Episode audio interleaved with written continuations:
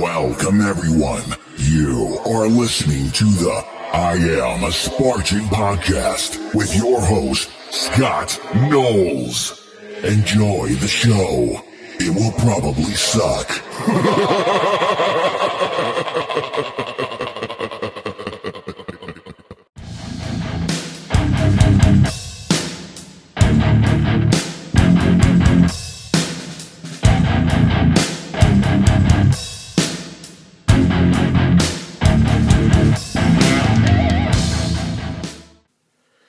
Scott the Fane Knowles, and you're listening to another episode of I'm a Spartan OCR podcast.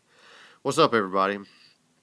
It's been a while since I've put up an episode, but right now, I mean, just the whole country is just in a bad place with this COVID 19. I work at a hospital here in town, and it's been pretty bad. You know, all the extra precautions and just the effects that it's taking toll on the employees, the patients, and just our community. And I mean, it's not just ours; it's it's everywhere. And uh, I mean, it's killed killed my motivation a little bit to make episodes and even to train a little bit. But I'm trying to do better, and uh, I've got some ideas and some people that I'm going to try to interview here in the future. And hopefully, I can get back on track and have some more time on my hands. It's just work has been kind of crazy right now. But anyway, on this episode, uh, my buddy Justin Scholl, who I've had on the podcast a couple of times, he uh, introduced me to uh, Matt Angler. And uh, Matt Angler has uh, come onto the scene and has done very well. And he's, you know, he's like me. He's in his 40s and, uh, you know, doing really good in the age group realm. And he's he he feels like he's found a way to train specifically for like the age group mentality for us 40 year old guys that are weekend warriors you know and that want to train on a smaller time frame than say like some of these guys that are pros but anyway i'm just touching base on it uh, he explains it in more detail in the interview. So here goes the interview from Matt Angler. Matt Angler, what is going on today, man? Uh, not much. Weather in the storm, I guess, is waiting waiting for the next uh, starting line to, to, to corral to load up, right? I know, man. It's it's. I mean, it's. I, I hate using the word depressed, but I mean, it kind of is. You know, I mean, it's, I mean, I'm still going to work because I, I work for a hospital, but you know, I know for a lot of people out there staying indoors all the time, man, it's it, it and you know, there's no there's no light at the end of tunnel for for OCR right now, you know, because first and they just announced in my state that some businesses can go back to work this Friday, but you know, I mean, I know the workforce is going to have to go back without issues before they ultimately open the door to big events and venues like concerts and races, you know. So, I mean, I, I scared to say, but I wonder if we'll have an OCR race that we used to know happen this year. I'm I'm scared. I'm really worried. Yeah. About it. Yeah. No, I, I, I don't know. I'm just naive, I guess, and just hopelessly optimistic.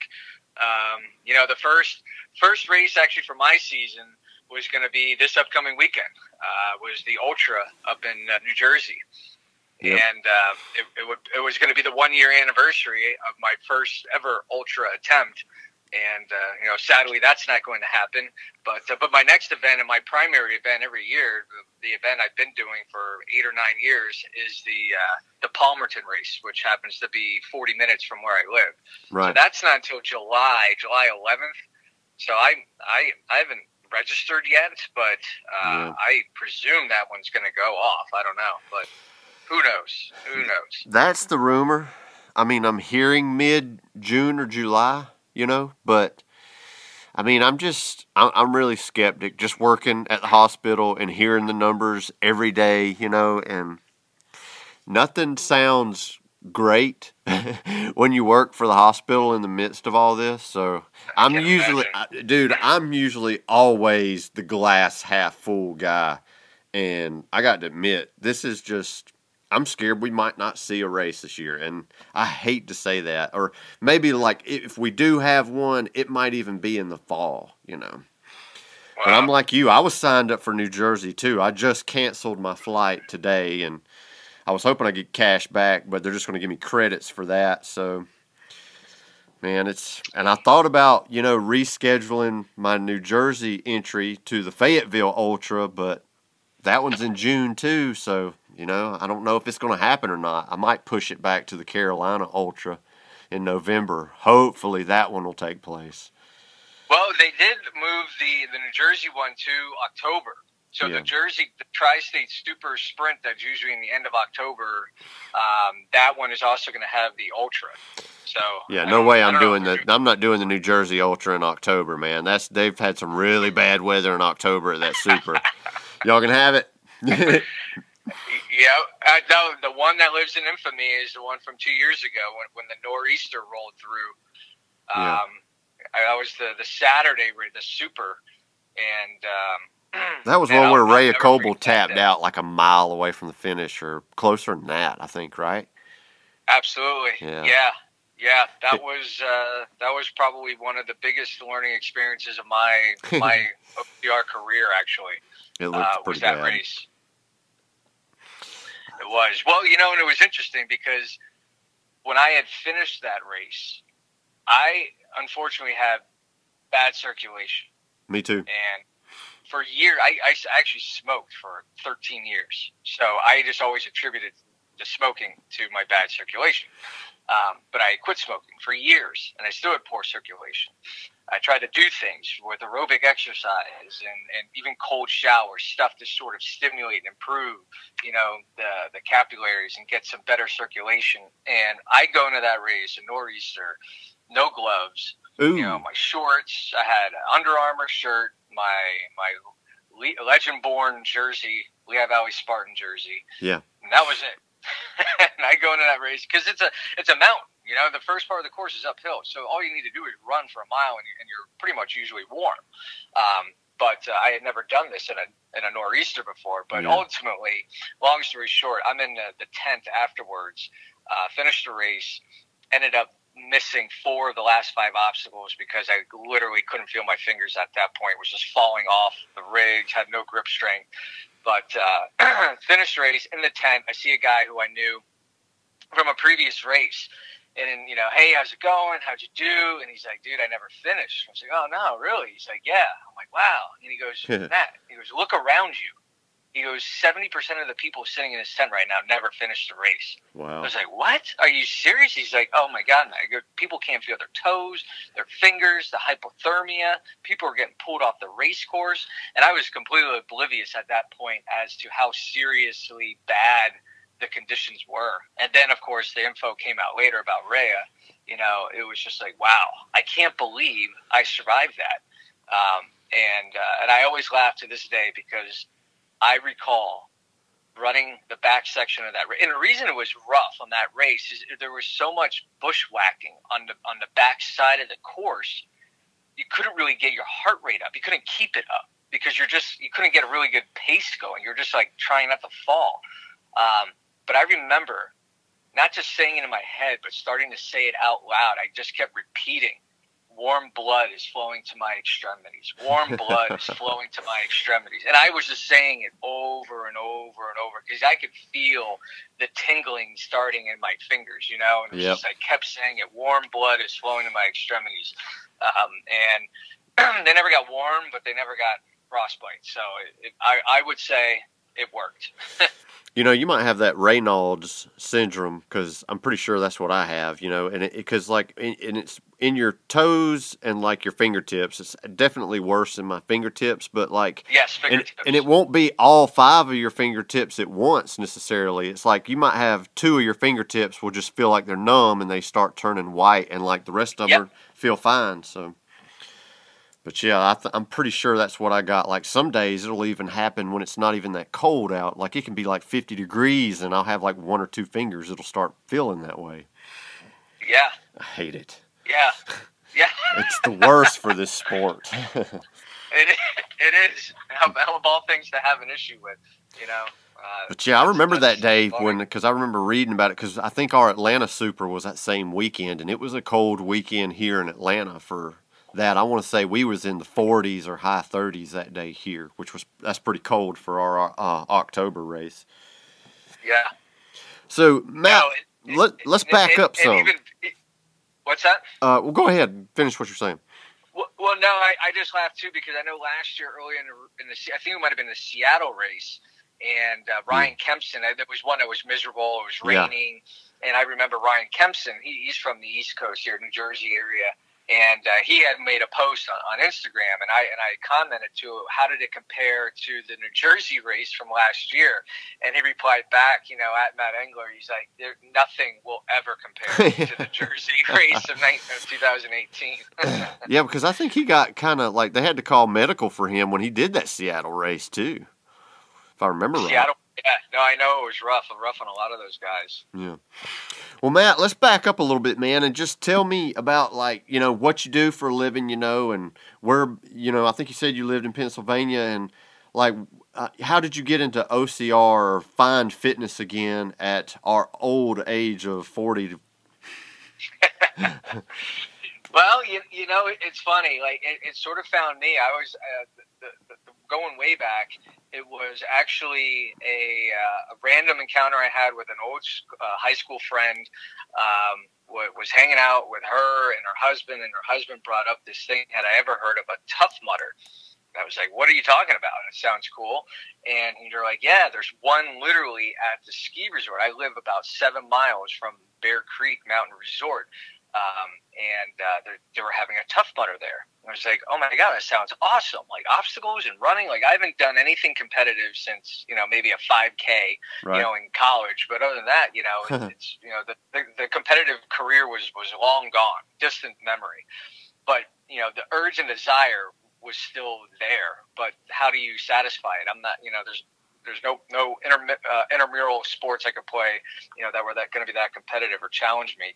So um, I go to sign up for this race, sold out.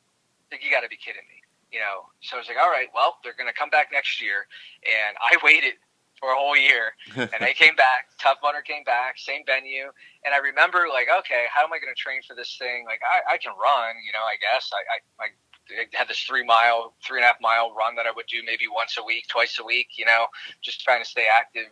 So my brother had a P90X uh, workout, you know, so I'm like, you know what? I'm going to get this. And I turn, I'm like, hey, can I borrow? He's like, yeah, it's all yours. And it turns out I get this 90 day workout program. And what do you bet the race is 90 days out? this is perfect. So my entire preparation for that first Tough Mudder was P90X exclusively. No running, just P90X. And I can say that. How about that 90 minute yoga video, right? I, I did it, dude. I did it. Hour 32 minutes every Thursday. I did that. More, I did it, man. You I've done I some of those videos, too. Brutal. Uh, but uh, yeah, no, I, I stuck to it. And I showed, and again, the Tough Mudder was the first one they did up there was like six miles. I had the course map, and the, the Tough Mudder that I showed up to turned out to be 12 miles. So having gone going into that race, having never run a mountain, having done any running, um, that one uh, that one hurt. I could do the obstacles, so the training helped with that part. But again, the running totally underestimated running. Um, so I, I was hurt. Everything was cramping. It was a painful experience. But then from there, you know, then then the Spartan race coming to Palmerton, Blue Mountain, the following summer, and pretty much it's been every year. Uh, haven't missed the Palmerton race. Um, but uh, now, was that your first Spartan race? Was it Palmerton? yeah, that was the only race I ever did. I, you know, I was very, you know, I mean, you talk about a weekend warrior. I was like a one one one weekend a year warrior. Like I just waited for that race, uh, and that was it. I didn't travel. You know, it was like unheard of to me for you to do more than one of these things a year. You know, Right. and then uh, start getting plugged in, start listening to some podcasts, and hearing people who are doing more of these. And then you get into some Facebook groups, and these guys are doing like, you know, not just three a year, but six, you know, ten. You know, then you hear these, you know, these thirty races, forty races a year. Like, who are these people? But um, but then you just start getting hooked, and then you start feeling, you know, the energy, and you start realizing why you want to do more than these. So I started opening up and, and looking out for more races, and uh, still the most I've ever done in a year is six. But um, you know, definitely have reached out and tackled more venues. You know, Right. went to West Virginia, did Vermont, did Killington. Uh, really want to go back and do the Ultra Killington is probably like the, the, the biggest obstacle I have right now that I want to Yeah. accomplish is that. So That's the Um, that's yeah. the that's the race you love to hate, man. It's I say I, every year I finish it, I say I'm not going to do it again, and then I sign up and do it again. So it's uh, yeah, no, I'm, I'm I'm I'm debating if I'm doing it this year. I might I might just take my my Jersey Ultra and see if I can just transfer and do the Killington Ultra. I don't know. the thing about the Killington Ultra is is that will be the one race that mentally will test you the most to where you'll want to stop. The first time I did it, it was too much of a challenge that I wasn't going to stop because it was the first time there and I didn't want it to beat me.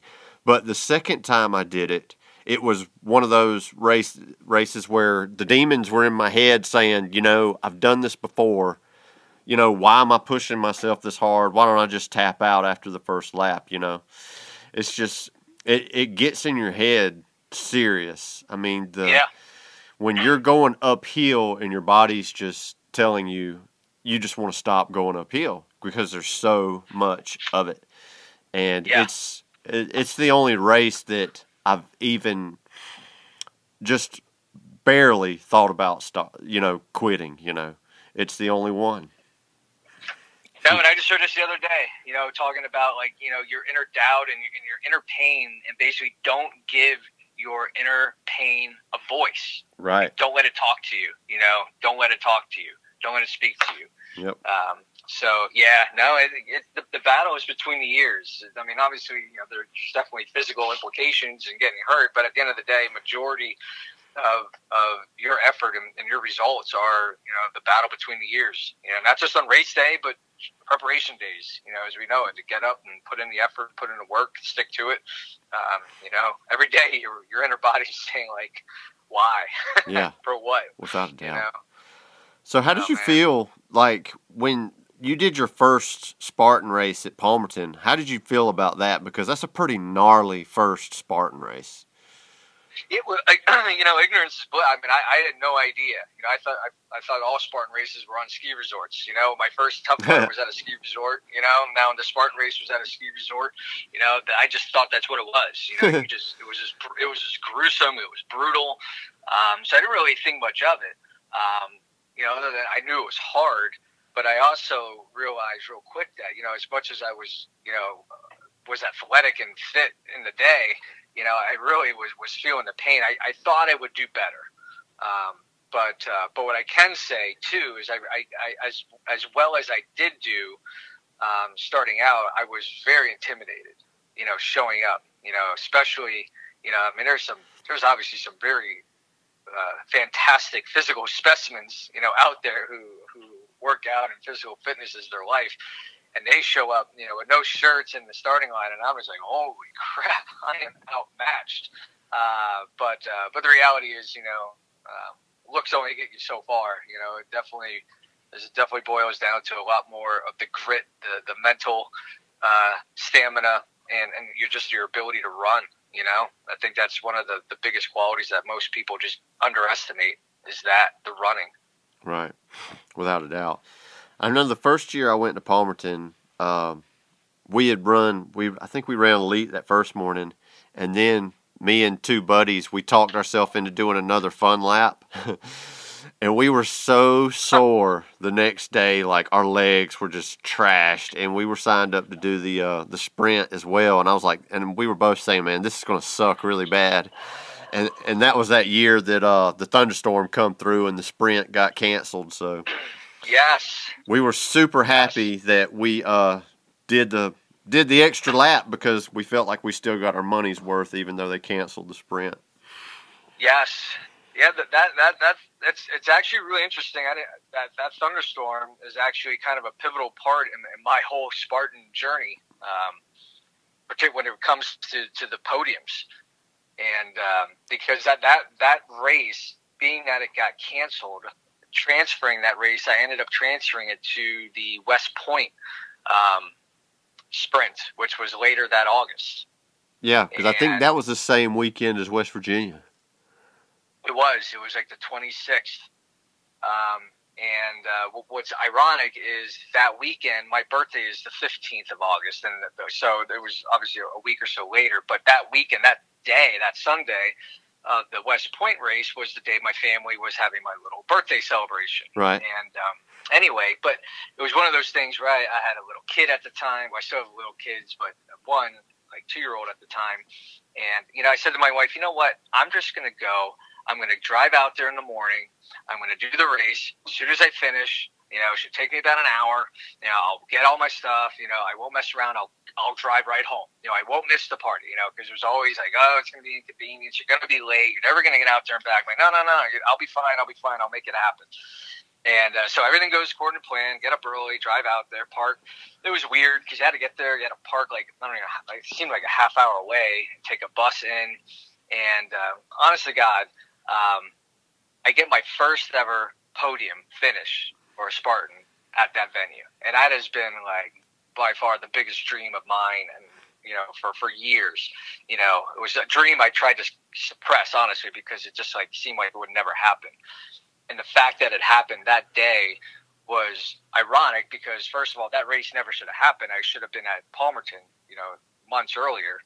Right. Um, but there I was, you know, at West Point. And then the irony was I had to call my wife and my mom and let them know that hey, I'm I'm going to miss my party because uh, I got second or third place. I have to I have to stick around for the awards ceremony, which is gonna, not going to be until like one o'clock or something like that. So it's just kind of funny uh, that that thunderstorm at Palmerton really changed changed everything for me when it comes to Spartan and training and and the the medals. You know. Oh yeah. Oh yeah. So um you've been doing so you've gotten like really good and you've made a few podiums, you know, and I remember Justin had mentioned something about that you had made it all click together and like this this way you've been training that it's been helping you, you know, sort of get you got really good at the sport pretty fast, man. You want to tell us a little bit about that? Well, you know, it, it came down to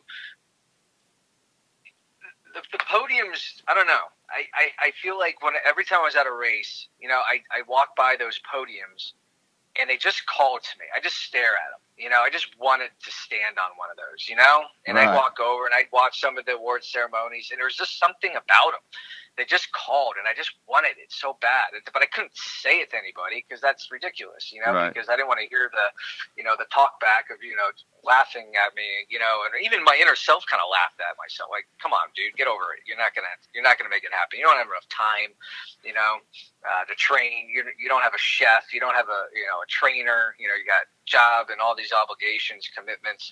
But at the same point, after every race, you know, you look at the time, oh man, if I could shave off a couple more minutes here, a couple more minutes there, I'm really, you know, I could do it. And I just started basically looking at what personally where my failures were. And the biggest ones were cramping. I used to say, oh my God, if I didn't cramp, I could have had, you know, this much better time. You know, if I, like, what do I have to do to stop cramping? You know, and I just started asking questions. And from there, I just started digging in online. I literally was just like starting to follow podcasts. Um, Ben Greenfield was the first one I came across where he had a guest that talked over an hour about cramping and what's right. actually happening with your muscles. And it was like the most bizarre explanation of cramping I ever heard. But um, but it just got me now rewired that instead of driving around and listening to radio or CDs or, or sports talk, it was all about podcasts. See, I'm and the same way, man. Journey, it makes yeah, the time go by faster, really and you don't started. fall asleep as easy. Hmm. yeah, right. and it was it just it just started with that, and and from there, yeah, so I just started solving problems, figuring out what my weaknesses were, and then trying to figure out how how I could improve those those weaknesses. Um, and and I know that there's there's definitely some thought out there about don't focus on weaknesses, just make your strengths, focus on your strengths, and capitalize on your strengths. But at the same time, some of these weaknesses were really costing me, you know, and Right. were very costly. You know, when you cramp up, you're basically done. You, know, you got to figure that out. You know, if you can't run. You know, if you can't sustain a good pace, you- you're not. I don't care how proficient you are in the obstacles. You're, you're, you know, you're not going to win. You're not going to get a podium. So you got to figure out that stuff where you're weak on, and that's basically I I essentially figured out what I could do to improve or limit the chances of me cramping, and it actually all kind of circled back to improving my running form, and that changed everything. I basically I think if I had to, to pinpoint one attribute, I literally focused my efforts on learning how to run. Um, you know the cadence and, and the and the running technique and the form um, and the style of training. You know, as I used to like just run like four or five miles as hard as I could. You know, three times a week, and I thought that was my training. You know, you know, realized that that wasn't getting me anywhere. Um, and uh, so that was that was the biggest thing was I literally focused a lot of effort on running. Um, and and then you know when when you realize the time it takes to commit to that kind of focused effort on running, you have to pick and choose It's a lot. where you're going to cut. You know, like I got to cut things off at that point. Um, so at that point, it came to grip strength, was probably the next you know biggest flaw. You know, I had to figure that out. Um, and you know, and now what that didn't take too long. In fact, it was funny. Uh, um, oh my gosh, uh, Faye Stenning, actually, you know, fan of her. She, you know, just her, just her grit, you know, uh, and resilience is just like really just admirable. Um, so I appreciate that of her. But uh, yeah, I saw her at the end of a Palmerton race once, and I was like, yeah, you know, you know, everyone tells the war stories, you know, and I fell off this. I was one, you know, uh, bar away from the monkey bars, and I fell off. You know, everyone has, you know, their stories, and know, I was like, yeah, I don't know what it is. I just, I, I just get so, I just get fatigued. And she's like, you know what? All you need to do is just start hanging from the bar. She's like, just accumulate five minutes of hang time on a bar a couple times a week. I was like, ah, that's simple enough. Yep. You know, I don't need to do an hour workout.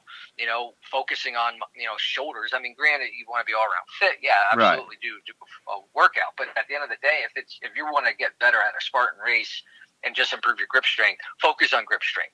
So for me, it was focusing on those weak weaknesses: running, grip strength, and not getting injured, not cramping. You know, and that that really was what kind of set the set the you know the stage for like wow the improvement started to happen and that's when the momentum started to get created and then you started to see that you know what this actually might be possible um, and i think i think if anyone out there who, who who does have that fire in the belly to get that top 10 or that top 5 um, or the podium if you if you really don't believe it could be true that's you're probably not going to get there you know? I think once you once you start getting some some milestones accomplished you start seeing improvement and making progress the belief gets stronger and stronger um, and it keeps you going and you, and you ride that momentum. And that was it for me you know the running and the lack of cramping. I can't believe i got through a race and i didn't cramp. Like that was Wow. like a huge victory for me you know?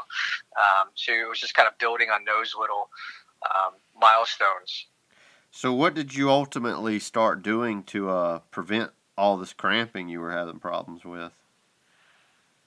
Well, you know what? I mean, first of all, I, I obsessively consumed uh, the Natural Running Network and Richard Diaz. Right. Um, I, it sounds bizarre to you know, and I've never actually met him. I've never, I actually never paid him. I've never went to any of his clinics. I wanted to do one. He did one actually on the East Coast uh, I did a couple one. years ago at the Bone Frog event in New Jersey. Yeah, I I love to do one. Uh, it's just never worked out. But I literally just followed instructions on from his podcast. That you know, I bought a heart rate monitor. I was, you know, I had a. I even bought my watch, my running watch, which I thought I would never buy a running watch. I bought one based on the fact that it would not only keep my heart rate, but it also would keep my cadence. Um, you know, I was downloading apps that would, you know, that would have a metronome to it, but ultimately they would actually adjust the music you were playing so that the beat of the music would align to 180 beats per minute. oh, really? You know, so yeah, what was that app Yeah. called? I'd have to look it up. Um, but yeah, it was uh, it was funny. You know, it would download a playlist and it would just adjust the song. Like some of them would be funny. Oh, like I'm if sure. you would listen to them on the radio later, you'd be like, uh, "Why are they playing so slow?" you know? um, but uh, but yeah, so I mean, that was what I did. I spent a lot of time on a treadmill, just trying to figure out running cadence and doing longer, lower heart rate runs. Um, I think that was the that was the biggest game changer for me. Uh, was that. Um, other than that, you know, there there are little things. Um, uh, rock floss. Um, I'm, I'm, not, sure- I'm sure you heard of the rock tape. Yeah, I've heard him. But, I, he uh, showed us how to like flush the. Like he, he showed us when I went to his clinic how he would wrap it around your cl- your calf and like flush your leg with it or whatever. Yep, yep. I bought it. I bought into that, and I did that. I would do that every my my race week preparations included that every single night. And Wow. we're talking like almost thirty five minutes. You know, by the time you wrap each leg and do the thing for a minute or two, and then unwrap it, wrap the other leg, and you know, and you're you're incrementally moving it up your leg. It, it takes time, and I do it race night. I do it race morning. Um, so I think that was a big thing, just to keep those muscles loose, almost like your own self massage. Yeah. yeah, it breaks up that fascia that's in there and allows that blood flow to just kind of flush through. Um, yeah, no, definitely made that an integral part of, of my preparations for sure. So that helps That with the cramping. Yeah, and and, and you know, just because you know another, uh, it was a running podcast I listened to, and um, I mean, I wish I would have documented more of this stuff, but he had talked about cramping, and then it was, I think his last name was Fitzgerald, but I think there's two Fitzgeralds that run. But anyway, the one guy was talking. He's like, when your when your calves cramp, it's basically your calves are screaming at you. They're angry, and they're angry because they're being overworked and they're overworked either because of running form or you know you didn't stretch them out, you didn't warm them up properly. So if your calves are angry at you, they're going to be cramping. So if you can like elongate, you know, those tendons, your Achilles down there, and keep them more supple, they're not going to get as angry. And and then of course with your form and the way you're you're landing, um, you're not fatiguing those muscles as much. So you know, and even going uphill. Um, I could I I'll never forget the uh, the Spartan race at Palmerton. Don't forget what I forget what year it was, but I remember going into the elite the elite first ever elite heat, and uh, and I I can tell you I didn't belong there. Uh, but I was I was I was in it basically just because I mainly wanted to do it just to get out ahead of all the traffic. But um, but the the, uh, the the elite women started catching on us, and and I'll never forget the moment when Rea Kolbl passed me. And it was just so weird because she was running uphill in the tiniest, choppiest little steps. I was like, what is like that's so weird. I've never seen anything like it. Like but she was running, everyone else is walking, you know, making these big lumbering and laboring strides, you know, and she's just, just like just chopping up the hill, you know, like these little karate chops. Just as she, her legs just never stop moving. She just motored right on up that hill, and I was like, huh, that's interesting, you know. So even stuff like that, like I changed how I run uphill. You know, I don't, I don't necessarily do. A, you know, there's definitely times where I where I do like a hike and put my hands down my knees, but at the end of the day, if I'm running up the hill, I'm keeping those intervals short and choppy. You know, shortening that stride up. Um, and uh, you know, it's just little tweaks here or there that I think ultimately just all kind of um, compound effect on each other. You know, it's funny you say that about Rea because I was on at the death march at Killington and I was power hiking the same, you know, just like you're talking, and I was probably halfway up, and she did the same thing. She come by me and was taking them small little choppy steps, and I never saw her break that. She kept that the whole way up the death march, and I even spoke Yeah. to her as she. Uh, I spoke to her as she uh, ran by me, and I just thought, you know, I was like, "That's pretty. That was pretty badass to me. I was impressed." You know, she actually on, on Strava because I actually saw her after the race. Uh, it was really cool. Um, that was just two years ago. Um, Yep. Because she had, she actually, she, I I'm pretty sure she was the fastest time for the day, men or women, on that march, on that section. I think, according to Strava, she had the fastest time up that march. Um, I want to say I- hers I was pretty think I- impressive at Killington too. I can't remember though. I- I think that's true. Other than that, the only other thing I think she mentioned is that that was she never stopped running. I think that was her other goal was that she was going to run the entire death march and not stop. So um, that was another thing I remember her saying. So uh, so I think that's. Uh, that's pretty cool. So you so you were halfway up, and you, you confirmed that. yeah. So I I was, and so the next year I, I told myself on my first lap I was just going to try to do it. I was going to try to go really really slow and just take you know small choppy steps you know on the death march at Killington just see if I could do it. And uh, you know I I hit it pretty early you know and there was there was some people behind me and I just noticed that I mean, I was definitely working harder than I would be if I was hiking, and I could tell it. And I noticed that the people that were behind me, they were power hiking and they were gaining on me. So I was like, this ain't working. So I went back to power hiking and so I could stay ahead of them. but yeah, it's uh it's that's always there's always a fine line there like when do I break stride and start power hiking because I'm not going faster. You know what I mean? You right. you kind of got to figure that out for yourself too. And it's different muscle groups too. I think oh yeah, that's the other. I mean, it's not even just speed. It's it's it's also compensating for like, all right, I can't just overwork my, you know, my calves or my quads here. Like I got to switch it up just to conserve some of those those muscle fibers. Um, mm-hmm. Even though you may or may not be gaining speed by by changing, you know, form, but at least conserving muscle wear. I think it's best to kind of break it up and go both ways to where sometimes you're actually power hiking and then you go back to running with choppy steps because that way you're giving different muscle groups a break. Where if yep. you power hike all the way up a really steep mountain, what did you just do? You pretty much just did a whole shitload of lunges, you know what I mean? Yep.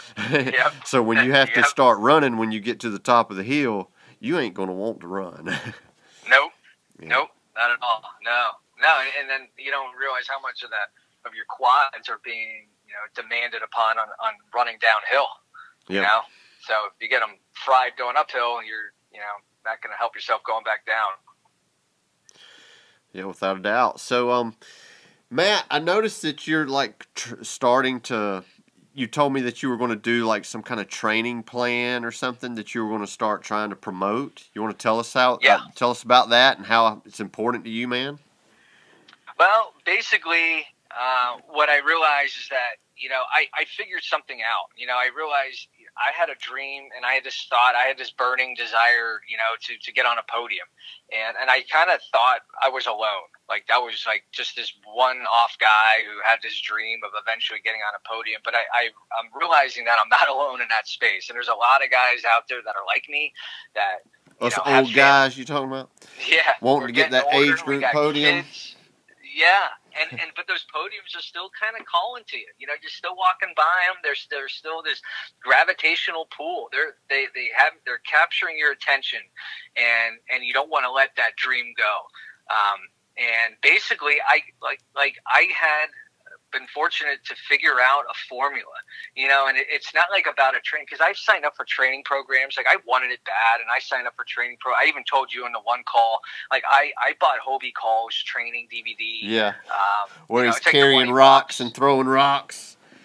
Oh yeah, oh, it's, it's it's it's really impressive. But I mean, for any God bless you, if you can do his workout routines, like if you knew his schedule, uh, you know, it, it's it's it's a you know, it, it's insane the amount of work that he put in. I didn't have that time, even with him and him having a full time job. I think he has five kids. His whole family was on board. I mean, he was obviously making money doing it. Oh, yeah. You know, so not all are, are making money, but you know, to, to commit all those hours and then be in bed at eight o'clock at night, you know, and get the sleep that you need yeah. That's one thing. Like for years, I wouldn't be able to do my workouts until eleven thirty at night, and there I am in my basement doing a P90X workout at eleven thirty, quarter to twelve at night. You know, by the time I'm done, you know, it's almost one in the morning, and then I'm trying to get some sleep, and then getting up at six thirty and trying to like, yeah. I'm not winning any podiums with that kind of effort. You know, like you got to figure something else out. And I was able to do it. You know, I was able to to to to keep the dream alive, but then ultimately come up with a, a winning formula, you know. Right. And it, it, and I would that, that's what it really is. It's not just about a, a program. But even back to the Hobie Call thing, I, I told you I got that DVD. I ran downstairs, I ripped it out of the envelope, I put it in the DVD player, you know, and I'm all ready to go. And I put in this, I hit play, and all of a sudden, like I'm I'm in the first workout and I'm doing it, and it was like 34 minutes in, I'm sweating. And he Hobie walks up to the camera and he goes, "Okay, that's our warm up now let's get ready to train. That's crazy. and I laughed out loud. I was like, you got to be kidding me. This dude warms up for 36 minutes or 33 minutes. Like, I got to go. I got my, my kids are coming home. That's all the time I had. I only had time for the warm up. So it's like, there's got to be a better way. And, uh, you know, and I was just what I was obsessed with finding a better way and finding a winning formula. And, and it worked for me. So basically, I, I've been told and, and, inspired to put this into something tangible, something that I can share with, with the masses. Uh, obviously, with, with technology, um, I'm able to, to, to kind of find out uh, these people and where they're hiding and, uh, and you know, speak to their desires. And, and they're going to resonate with this. I, and I, I just know that if they have the dream alive, if they apply some of these these concepts and, and put together their own formula, they're they're going to find that that that podium is definitely achievable. Right on. Well, tell us. Uh, so tell us a little bit about it. Well, basically, it, it, it's it, it's right now. It's laid out in front of me. I'm staring at the the rough outline on a whiteboard. Um, but in fact, it starts. It's kicking off on May 14th. It's Thursday, May 14th. I will be uh, kicking off a webinar, uh, which is probably going to be about an hour and a half. Uh, basically, going to talk about you know keep trimmed down to about the three mistakes and some of the low hanging fruit. Um, that uh, the three mistakes you're making, whether in, in your race day preparations and your training, um, that are costing you positions on race day, and then going over some of the th- quick low hanging fruit that you can implement immediately that are going to help get you better results. Um, and then from there, we're gonna I'm gonna have a three module training program, um, and then there's to be uh, most likely right now an eight module uh, training, which is going to cover everything from nutrition to mentality to uh, you know how to how to maximize uh, efficiency and proficiency in obstacles and, and, the type of gear and preparations. What do you eat the day before the race, the morning of the race, the week reading leading up to the race. You know, talking about flossing and like literally, dude, one of the game changers for me. Flossing, like the dance. Yeah. well, flossing is is the rock tape. Yeah, I know what you're talking about. I was just I had to throw that joke in there. I couldn't resist. but uh, like literally, like one of the things that I think is like, and I'll give away this piece is the visualization. I mean, people can you know scoff at that and look down on that all you want, but I can tell you that during race week preparation and that taper time, I would get on the the bike, and I wouldn't really do any running that week. I would get on the bike and just close my eyes, especially when I had that course map or I've already done the race. I would literally just close my eyes and run that race and be on that course while I'm on the bike and like picture that like that final you know, section, those final gauntlet of obstacles and, and what it would feel like and to just dismount the, the final, you know, Herc hoist and climb the rope and run around and do the final rig and jump the, like I could visualize it and feel my heart rate would get jacked up just, just thinking, thinking, about, about it. My eyes are closed. Yeah. Like literally 10, 15 minutes would just disappear 20 minutes while I'm lost in this visualization of that course. And, uh, you know, it's amazing. Those those things ended up coming to fruition. Um, so again, it's just all these little pieces. And again, it, w- it was my formula. Um, and not that it's exclusive to me, it worked for me, but I know there's there's definitely lots of nuggets that uh, people just uh, are, are are missing you know, and they're they're you know they're trying to stick with these hour and a half, you know, two hour training programs, and they're just not able to stay consistent with them, and they're getting bummed out. And I think by uh, kind of plugging into what I did in my formula, uh, you can trim out a lot of that other stuff. Um, and focus on what, what, what the difference makers are, you know, what the needle movers are. I know I got a trial thing, and I mean, nothing bad about Yancy Camps. Uh, uh, workouts, but I, I, I got to look at some of the workouts on there because my girlfriend she was she's been doing them for a long time and and she had even complained to me about it as well. But like you know the, the way he the terminology you have to learn the terminology of you know what he's talking about just to figure out. And so some of the workouts you had to figure out what they were trying to say before you could do the workout. You know, so it was just look it, it looked kind of frustrating to me, and a lot of those workouts looked like they were almost two hours long too as well. Yeah. So I mean, it, Yeah. it was just it. No, it, it didn't look like a, it- a workout plan that would appeal to me, and I mean, but don't get me wrong, they look like great workouts for OCR, but it just just that type of uh, training that just didn't appeal to me. and and it's to me it's, it's it's about being you know especially with mountain courses you know and, and running like you're you're always off guard. You're always out of balance. So like for me you know one way to compound and and get like a synergistic workout is when just with single kettlebell workout routines. There's so many kettlebell movements that you can utilize that I, I, at the same time because of the way you have to grip them you're improving your grip strength automatically. Not to mention, you're really engaging all kinds of your core muscles that you didn't even know you had uh, by just working out with a single kettlebell. Right. you can do a pretty badass kettlebell workout in you know 20 minutes um, and be you know in a pool of sweat. So uh, you know it's stuff like that. You know why do an hour and a half of these crazy routines when you can do something in 20 minutes and then save the rest of your time for maybe you're going to do you know interval interval running that day Right. you know so you know and that's the idea is kind of maximizing the, your your your time you know and being most efficient with the time you have without giving up the dream you know you can, you're gonna have to compromise there are some sacrifices you're gonna have to make but at the end of the day it's not gonna be two and a half hours a day Yeah. you know us weekend warriors, you know, I mean, once you sometimes you have a bad day at work and you get home and you don't want to do anything. You know, and some here lately that just seems like that's been me more than more than most days, you know. It's just everything's so stressful right now at, at work for us with COVID-19. You know, so it's hard to think about, okay, I just got off work, I've been busting my ass. It's I can't go do a 2-hour workout. I'll never make it through Right. and if I do, it's it's not going to be a quality workout. Yeah, yeah. No, and, and that's you know that's that's the thing, and, and there, there's a whole mental game to this too. You know, it's not just about forcing yourself into a two-hour workout or Right. whatever workout. Um, you know, there's there's the, there's the you know the training with intention. You know, setting the right intention when you go into it. Um, and you know, and if you're really just not into it, you know, you maybe want to find something else to do. You know, maybe it is just a walk Yeah. you know, and decompress, and and that's and that's okay.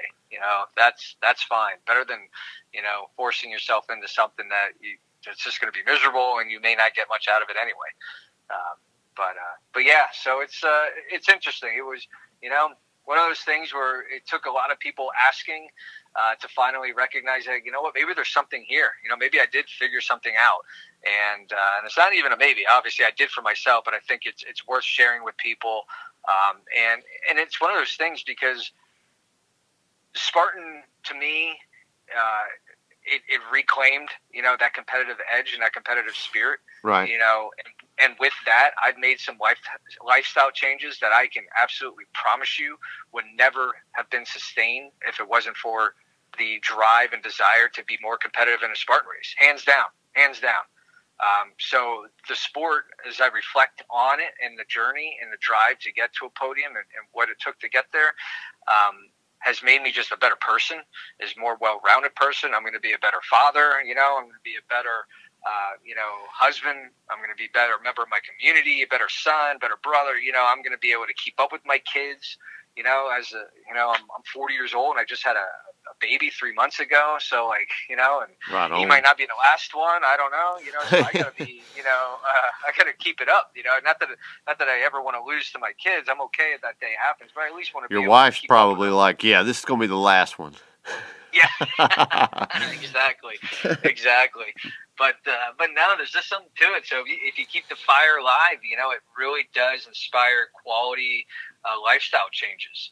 Um, and uh, you know, so I, I think if I can impact some some guy's life out there and just make him more thirsty to, to be a healthier version of himself, uh, in in in the mission to get a Spartan podium, that's the ultimate goal, um, I think we can help out. You know, and I think that's the bigger picture. You know, to, to create great men and, and leaders in, in, in the community that you know have have have courage, have resilience, you know, and uh, and are and are setting an example of health, you know, and, and being there for their families and, and setting that good example. So I, I think there's a bigger bigger picture than just you know getting a better finishing time. Um, so maybe that's kind of like you know my, my dream vision for how this will all end out. But uh, but you know impacting a life and making a difference and helping someone else get on that podium, like I'll never forget that day. Never forget that day. In fact, it's funny because one of my you know my Facebook friends. Um, I've only I've only met him twice, and the first time I met him was at that race at West Point. I, you know, I had my first podium. I'm there by myself. There's no family, and I obviously wanted someone to take my picture. So there's this guy standing around. I said, "Hey, you know, man, would you mind taking my picture?" uh, you know, and his name's Juan, and we're good friends, and uh, you know, and, and we're still, you know, forever tied to that day and connected to that day. You know, because he, he took my picture, me getting up on that podium for the first time. So uh, that's pretty special. cool, man. It sounds yeah. like you've got a good thing going here. So, man, there's a crap load of people nowadays that are doing online coaching and just some of them are like the total package and then you got some of them that are just doing strictly just running uh, what is what sets yours apart from everybody else? Or um, i mean why should people come to you is what i'm saying like put sell yourself for everybody. Well you know i wasn't wasn't expecting this, but you, know, honestly, it, it's the fact that I I was I'm, I'm more that that average guy. I, I can still remember when I first talked to Robert Killian at Palmerton. You know, I was talking to him and I talked to him about the first climb. You know, and I was like, yeah, I'm like, how far up the hill did you get before you walked? You know, this is like the silly question I asked him. You know, and he's like, oh, I I run the whole thing. I was like, what? like that's impossible. There's no way you can run up that whole mountain. He's like, well, yeah, no, I ran up the and, and and we were talking. He's like, listen, he goes, my lungs are genetically monstrous. Like I have huge lungs. He basically told me, you know, and I don't, not that it's a secret or I'm the only one who knows, but he has massive lungs. They're bigger than most humans' lungs. So he has that genetic ability right out of the starting gate that he can, you know, process more oxygen. He's going to be able to accomplish things like that. So, you know, there's a lot of great training programs out there and, and trainers, but I'm basically the guy I think that a lot more guys can relate to. I'm the guy who, you know, didn't have enough time, was getting older, who still had this competitive dream and desire, but you know just didn't have the the time, you know, and didn't have access, you know, to gyms and equipment, um, maybe you know whatever it is, and and and it's not just about workouts, but it's about a comprehensive approach to to realizing the dream. You know, yeah. figuring out how you figure out your weaknesses, um, and you know, and the biggest thing is with anything, and I know it's cliche with this 80-20 thing, but mindset is really the biggest thing. You know, once you start doing some of these and applying some of these formulas, and you start seeing the results, uh, things start changing, and there's, there's something that's that's being altered in your brain, and you start believing in yourself, and you know, and again, because you start creating momentum, and you realize that you're not going to be asked to do a two and a half hour workout every day. Um, you know, it's really just about showing you the tactics uh, and the formula to improving your results. Um, and it's just going to slowly, incrementally happen. And, and I did it once I kind of started. It was less than a year until I got to my first podium after applying these things. Well, that's pretty cool, man. Well, Matt, uh, we're getting kind of close to time here, but I always have some questions that I always ask everybody. And uh, so, what I got for you here is to this day, what has been your most favorite race and why? Wow, most favorite race.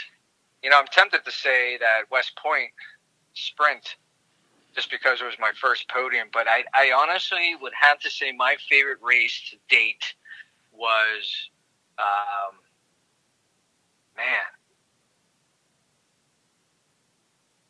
I'd have to go with the Ultra from last year at New Jersey. Um, it literally took uh, my trainer um, or one of the trainers at the gym uh, locally, uh, he he had done a n- number of ultra events, and he showed me he was like, "Yeah, you know, you're doing great in your Spartans, man. I'm really proud of you." But then he showed me the buckle. Right. He's like, "You got to get yourself a buckle." I was like, "Oh, dude, like that's not me. Like I'm not an ultra. Like that ain't me." He's like, "He's like, you can do it, man." And I was like, "Oh my god, like no, like that was the last thing I want to do." I mean, anyone who's ever done a beast, when they finish it, I mean, the, one of the first thoughts, other than like, I'm glad that's over, is the first thought. Uh, the second thought is, uh, well, if you're walking and you're not injured, you're like, I'm glad I'm not injured. But then your very next thought, your close third thought is, I'm glad I don't have to do that again. Right. Because you look at those guys in the purple vest and you're like, wow, no thank you. Like, I am good. didn't And, you uh, didn't you podium at that ultra too? Didn't you get a third did. in age I group? did. Yeah, and that's actually on my on my like premier training. I'll, I'll go into the ultra what I did and why I was able to do that because I didn't. I mean, again, I didn't really know what I was doing, uh, but it turned out I did. It turned out it was just kind of a philosophy that I applied that that helped me uh, really kind of excel in, in, in an area that I had never been to before, as far as that many miles. But uh, but yeah, that race by far will live in infamy, and, and the reason being is is not because of the podium, not just because I finished it, but there's something about a ultra when you're on that second lap. Because I went into it as, a lot of guys who got that competitive edge get into these races you get kind of annoyed with the with the traffic you know Right and on I, the second I lap. thinking about that, like, ah, man, that second lap is going to be brutal. I'm going to have to deal with all of the open wave. You know what I mean? Everyone, you know what I mean? Right. And the spirit and the encouragement.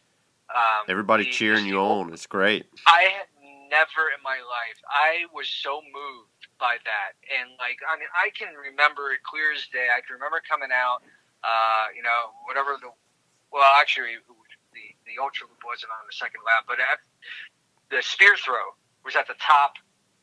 No, halfway through, two thirds of the way through uh, the course, and I can still remember coming down and like there was just a mob of people at the spear throw. It was like, oh my god, like look at all these people, like, and somebody turns around and they're like, ultra coming, and he's just screaming, Yep. ultra coming. I'm like, what is happening? Like, who are they talking to? and uh, you know, and they're looking at me, and they're like, the, I mean, they were like, the seas were parting, they were pointing, like, come here, come here. And ironically, the first lap through, I had, I, I got the spear throw because that's part of my training. Is I actually bought a spear. Actually, I didn't buy a spear. My brother-in-law got it for me for Christmas, but I bought a bale of hay and I practiced that dang thing. First lap, I nailed it. It was exhilarating. But now here I am, second lap. People are screaming, like ultra coming through. Like literally, you know, maybe a hundred plus people are at this spear throw, and there I am at the same spot I was on the first lap. Just ironic that it worked out that way. And everyone watching, and I nailed that thing. And people are screaming and yelling and cheering and patting me on the back. And I mean, I was floating for like the next mile, running out of that spear throw um, but uh, but yeah, I mean, just that that spirit on on the backside and seeing like the real struggles, like seeing some of the people. I mean, are literally like disabled and handicapped, and they have like a, like a fortress of family around them, trying to get them through that course, through that race. Um, you know, and here I was worried about how annoyed I was going to be about having to deal with the traffic, Mm. and you know, it, was it was an emotional thing because I just you know, I, part of me was like, man, I can't believe I was that like shallow to, to think about I would be annoyed, and it turned out that was like the highlight of the day, and I'll never forget that. You know, just seeing real people like husband and wives holding hands as they're walking up these steep climbs. You know, yeah, did I have to run around them? But I mean, just seeing that was Yeah. so like encouraging. It's Like, what- inspirational. yeah. it is like what's happening back there. Like th- their lives are getting changed um, by getting through this. We're all in this fight to different degrees, different goals. You know, we're all coming from different you know uh, motivations, and uh, it, that was that was super special. Um, and yeah, the, the podium was was icing on the cake. I mean, finishing it was just surreal. But you know, and I only missed one obstacle, which was also huge. Uh, but um, but yeah, no, that that that that open wave beast, the support, um, man. Even a porta potty. I had to, I had to, had to go to the bathroom, and I'm standing in line at the porta potty, and some guy's yelling, "Ultras here, Ultra's here, get on up here!" So I got to skip the line. Oh, that for was the, cool. For the porta potty. so uh, anyway, That's pretty would cool that you and actually you, know you had to go to the bathroom and you still you still got on the podium for the ultra. gotta- but if it wasn't it was for that for that purple vest and someone acknowledging letting me cut up, who knows? But uh, yeah, no, that, that was special. And you know, part of me thought I'd never like do an ultra again. I don't know, but then here I was. I signed up for it again this year, and ironically, it would be in you know four days from now. Yep. Uh, but uh, but yeah, no, that that that day I will never forget. So uh, that that's definitely my favorite race. You would really like the Killington Ultra because the first time you do the death march, there's pretty much nobody at the top. But on Uh, that, but yeah, on that, true. s- on that second lap, there's so many spectators up there, and they are hollering and screaming and ringing bells and giving out candy and and I mean, there's probably a hundred people up there at the top just cheering anybody that comes up the hill. I mean, it's not just ultras; it's everybody, all the people that are out there doing the beast, and just all those people are on that hill just suffering to get to the top, and it's it's just cool. I mean, everybody's talking to each other while they're going up there because on the second lap. I, I mean, nobody's really running on the second lap of the ultra going Yeah. up the, going up the death march. No, Maybe like the top No. elite guys are, but that's probably the only ones. No, that you know, and I, I, as you're telling me that, man, I just I got little goosebumps, and I'm just smiling ear to ear. Like that's, you know, that's what I want. I that that's an experience that uh, that uh, is encouraging for sure. That's that's might be it, man. I might be experiencing that in September. It's So, it's a it's a it's a grind, man, and uh, but uh, it's it'll be it, it it's worth it. I mean, I say anybody that's that's got the urge to really push themselves to a race that they might not complete, that that's the one. No, and the atmosphere up there is, is just phenomenal to begin with. too. Oh yeah, for sure. um, you know, just the support of that town, and you know, the first one I did up there was like that was just awesome. Um, and uh, and, I, and that, venue is really memorable too, because actually uh, two years ago, my brother and I went up, and and I still remember it was funny because he wasn't gonna, for whatever reason, he didn't want to stick around for the race, and he was just gonna go like tour the town and then come back, you know, and see me finish, you know. I was like, like, how long did it take you to do it last time? I said, well, first time I did it took me five hours. And he's like, well, how long is it going to take you today? And I'm like, ah, I think I'll do it in three hours and 45 minutes. And I'll never forget it because I said it. And I was like, wow, that was bold. And he looks at me, he goes, what? He goes, how do you figure that? And I was just kind of like dumbfounded that he even said that. Like, how am I going to take an hour and 15 minutes off? But the reality was, you know what, dude? I'm like, I actually, I am a lot more prepared this time. Like, I, I feel like I'm, I'm trained and ready to do this. He's like, all right. Anyway, long story short, I ended up doing it in three hours and 29 minutes or something like that. Uh, and my brother completely missed the finish because he didn't, he didn't think I was actually going to do it that fast. right. Um, and uh, yeah, like I literally that was that was kind of a big staple, uh, you know, and testament to this training in this formula was I literally took over an hour and a half off of my previous beast uh, time at Killington uh, by focusing on these, you know, these, these this formula. So I remember the first the, the first time I went there, you know, just knowing what kind of a race it can be and how it changed. I remember that I forget what my I want to say my first year I went there, my ultra time was like uh 11 hours and like 10 minutes or something like that. And I think I told myself the next year I went there, I, I said, I want to take that 10 minutes off at least. and uh, I think I was just I was just right over 10 hours doing it last time and last Wow. year and that was I think that was good enough time I got second in my age group that's awesome. and it was Ah. a it was a rough year because last year it was cold wet and rainy Uh, and no fun. and the air was blowing so fast at the top of the mountain you couldn't enjoy the views because of the fog but I mean it was it was a grind last year for sure Yeah, that place is epic. That's for sure. It really is. I mean, it's and I swear I crossed the finish line and I said I'm never doing this ultra. I'm never doing the ultra here again, and I've already signed up for it. So, I mean, Well, it's might be doing it together, my friend. uh, man, I'm telling you, you, you won't regret it. You won't regret it. Just the just the feeling you get when you cross the finish line of the ultra at Killington, knowing that you made it, you didn't quit, and it didn't beat you. I mean, it's just Yeah. it's an epic feeling, and every time. I mean, I've only done it twice, but I signed up both times knowing that I might not. I mean, it's you get a rush from that race because you know it's a race you might not finish. hmm You know, and I don't feel that way about any of the other ultras that I've done. It's only been that one. No kidding. All right, now I'm nervous. Yeah, I mean, I've done I've done the New Jersey Ultra twice, and I mean, it was my first Ultra was there at New Jersey, so I had that feeling the first time I went to New Jersey, and uh, you know, I didn't feel that feeling again until I did Killington, and even though I did it the first year at Killington, I mean, it's it's just it takes you so much longer to do that race because it's got so much more incline than the other races. It's always got that feeling in the back of your hand, am I in the back of your head, am I going to finish this race, you know. Yeah. All right, so my next question is is which race did you hate the most and why? Um, I can't say I ever hated a race. Um, but the, the- only race that Your ever least really, favorite then.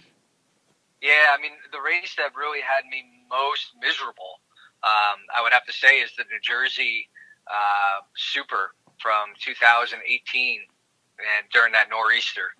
Um, that one, that was just just flat out miserable. You know, just cold, just cold and, and wet and uncomfortable. Um, you know, and I would have done pretty good, uh, but I, you know, I actually what ended up my demise in that race was the spear. And this is type. This is like the little stuff that you don't realize. Like that spear thing. Ah, I missed the spear. You know, whatever. Two minutes, two and a half minutes to do thirty burpees. You know, that's not the end all be all. But what happened is because I was struggling to stay warm and, and getting minimal blood flow to my extremities. You know, when I had to put my fingers in the mud for thirty burpees, by the time I was done with those thirty burpees, I had lost all feeling in my fingers Oh wow. and and then the four of the next five obstacles were all grip strength, and I fell off them. Um, I couldn't do. them. The only one I, I ended up finishing was the rope climb. Uh, but yeah, I missed the, the, the rig. I missed the uh, Olympus. I missed the, the Hercules. Um, and uh, you know, I got the rope there, but ultimately 120 burpees to finish out that race. You know, cost me positions. But you know, had I hit the spear, I never would have fallen off the rig. I never would have missed Olympus. I, you know, I would have gotten you know the Hercules. You know, all of those would have been fine. But um, but yeah, no, that was the, just the most grueling, miserable race. You know, that was the biggest mental challenge. Uh, was that race for sure for me? Yeah, usually when Spartan comes to town, the weather will be bad. Watch the weather be perfect in New Jersey this weekend, dude. How about it? How about it? That's true. I didn't even look at that yet. That's I, a, it's haven't either, but I bet it'll be pretty nice up there. Just because the race got canceled. All right, man, oh, last question. So, what is your pre race ritual? Like, what are you eating the night before? What do you eat for breakfast before the race? If you're planning on racing on Sunday, what do you do after the race on Saturday to prepare for the Sunday race? Tell us your secrets, man. Wow, wow. Uh, you know what? Like, the, the, there's a lot that goes into the, the race week prep, um, but uh, ultimately, with, with the carbo loading, um, basically my go-to's are sweet potatoes and white rice. I mean, that's that's essentially my main meal, uh, and salmon. That's basically so like Thursday and Friday. That's what I'm eating, uh, and then you know I'll wake up generally uh, pretty early on race day and have the sweet potato and rice. You know, at least like two and a half, three hours before the race, um, just to get those loaded up. And then once I wake up, it's pretty much like a like a smoothie with the, you know I, I try to avoid all dairy Right. um, for about three four days before the race, just so you don't have that flatten. I don't know. That's just maybe just me, um, but I avoid that kind of stuff. But um, but yeah, I mean, I, I do. You know, I have a I do the tailwind. Um, you know, just something like in, in, in a mixer bottle. I blend up like a banana, a lot of honey. Um, you know, that's kind of the pre-race drink, and then uh, definitely you know just electrolytes. You know, and, and most races, I don't. I, I still remember my first the first beast I ran at, at Killington. I showed up the starting line. I didn't have anything. I had nothing. Uh-huh. and a guy in front of me had this all these hydration packs. He's like, "Dude, what do you? You have nothing?" I'm like, "No, there's water stations out here, right?" You know. And at the time, this was like three years ago, they still gave out some of those blocks, right? You know, those gel blocks. So like, I I, I counted on those, but um, but yeah, no, I I generally, you know, it's just kind of like uh like a BeetElite. Like I I will use some kind. I usually buy a generic one.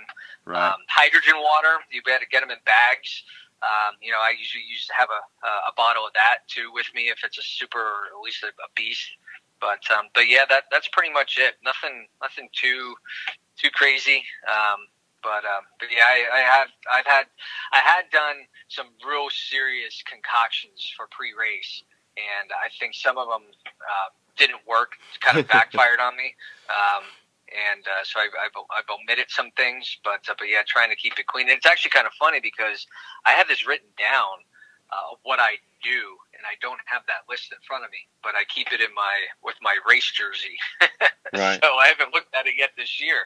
I haven't had a race to look forward to. So, uh, but yeah, but that'll that'll be in the program though. I'll definitely have that that uh, exact criteria breakdown in my my formula. But yeah, as far as the key whole food carbs is, is just the white rice. Uh, what is it like balsami rice or something yeah, like yeah, that? Yeah, balsamic. Um, yeah, yes, and that, I forget. It's just a white rice, and get and, and sweet potato. Yep.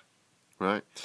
Well, all right, Matt. Well, tell us, tell people where they can find you and uh, when you're going to do your webinar, man, and anything else you want to add before I let you go. Yeah, so uh, I, I got to get back to work on it, but I have a I have my own podcast called Warrior Warrior Optimized. Um, so it's it's really just it's kind of like about about everything as far as mindset and nutrition and, and health hacks and mindset hacks and hacks and routines and and stuff like that and training. Um, that's available. That's on Spotify and uh, iTunes. Um, but other than that, Facebook. Um, I have a I have a Matthew Engler uh, Facebook group as well, where I'm doing more of my, my health stuff, kind of keeping that there. Obviously, my own Facebook page, Instagram, but uh, but yeah, no, well, you can share links below, and uh, love to connect with anybody, and especially if you're a Spartan dad, you know, and uh, you have a dream for a podium. I mean, that that's kind of who I'm really looking to connect with. Um, all you all you leaders, all you youngins with. Uh, with no wives and, and kids, um, yeah, I'll still share with you as well. what the heck? You'll have kids someday. You'll know what to do. That's right. You'll know how to prepare for the future.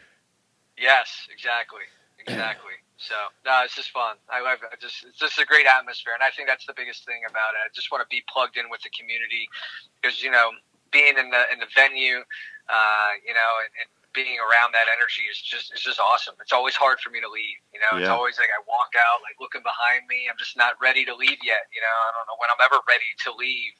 Um, but uh, it's just the special vibe, special energy being in that in those races. Yeah, hopefully we'll be able to do that again sometime this year. I hope. Yeah, how about it? Talk about taking some for granted. Add it to the list. Yeah, no doubt. Well, hey Matt, thanks for uh, taking time to talk to us, man, and hopefully we'll see you at a race coming up. Look forward to it, Scott. Thank you so much for having me. I appreciate you, man. Yeah, man. Take care. Thanks. Hope you enjoyed the interview. I want to thank Matt again for taking time to talk to us. If you're interested in his webinar that he's going to be doing on the May the 14th, um, it's going to be at matthewengler.com, M A T T H E W E N G L E R.com, and it says 8 p.m. Eastern, 5 p.m. Pacific time. And he has reserved seats on there, so you can go ahead and go on there and uh, reserve a spot if you want to. Guys, I know it sucks right now. There's no races in the future.